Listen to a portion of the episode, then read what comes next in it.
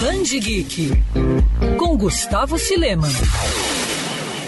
Muito por conta do sucesso de um longa-metragem próprio e da participação na saga dos Vingadores nas telonas, o Doutor Estranho voltou a ganhar destaque dentro da Marvel e se tornou um dos queridinhos dos novos fãs da Casa das Ideias. Em 2022, o personagem ganha um novo filme, Multiverso da Loucura, vai ter ligação direta com a série da Feiticeira Escarlate, WandaVision, e vai abordar bastante a questão dos universos paralelos na Marvel. Mas você sabia que na década de 70, o neurocirurgião Stephen Strange, ou melhor, o Doutor Estranho para os íntimos, já havia ganhado uma adaptação live action. Isso aconteceu em 1978, quando a emissora americana CBS estreou o telefilme Doctor Strange. A obra acabou não se saindo tão bem como esperado e o filme estrelado pelo bigodudo Peter Rutten no papel principal foi um fracasso. Os motivos? Bom, segundo os críticos, foram vários: muita ousadia e pouca tecnologia e concorrentes mais famosos sendo exibidos em outros canais. Hoje, o telefilme, apesar de ambicioso e cheio de ideias à frente do seu tempo, é considerado por muitos como datado e até mesmo tosco por alguns fãs. Foi só em 2016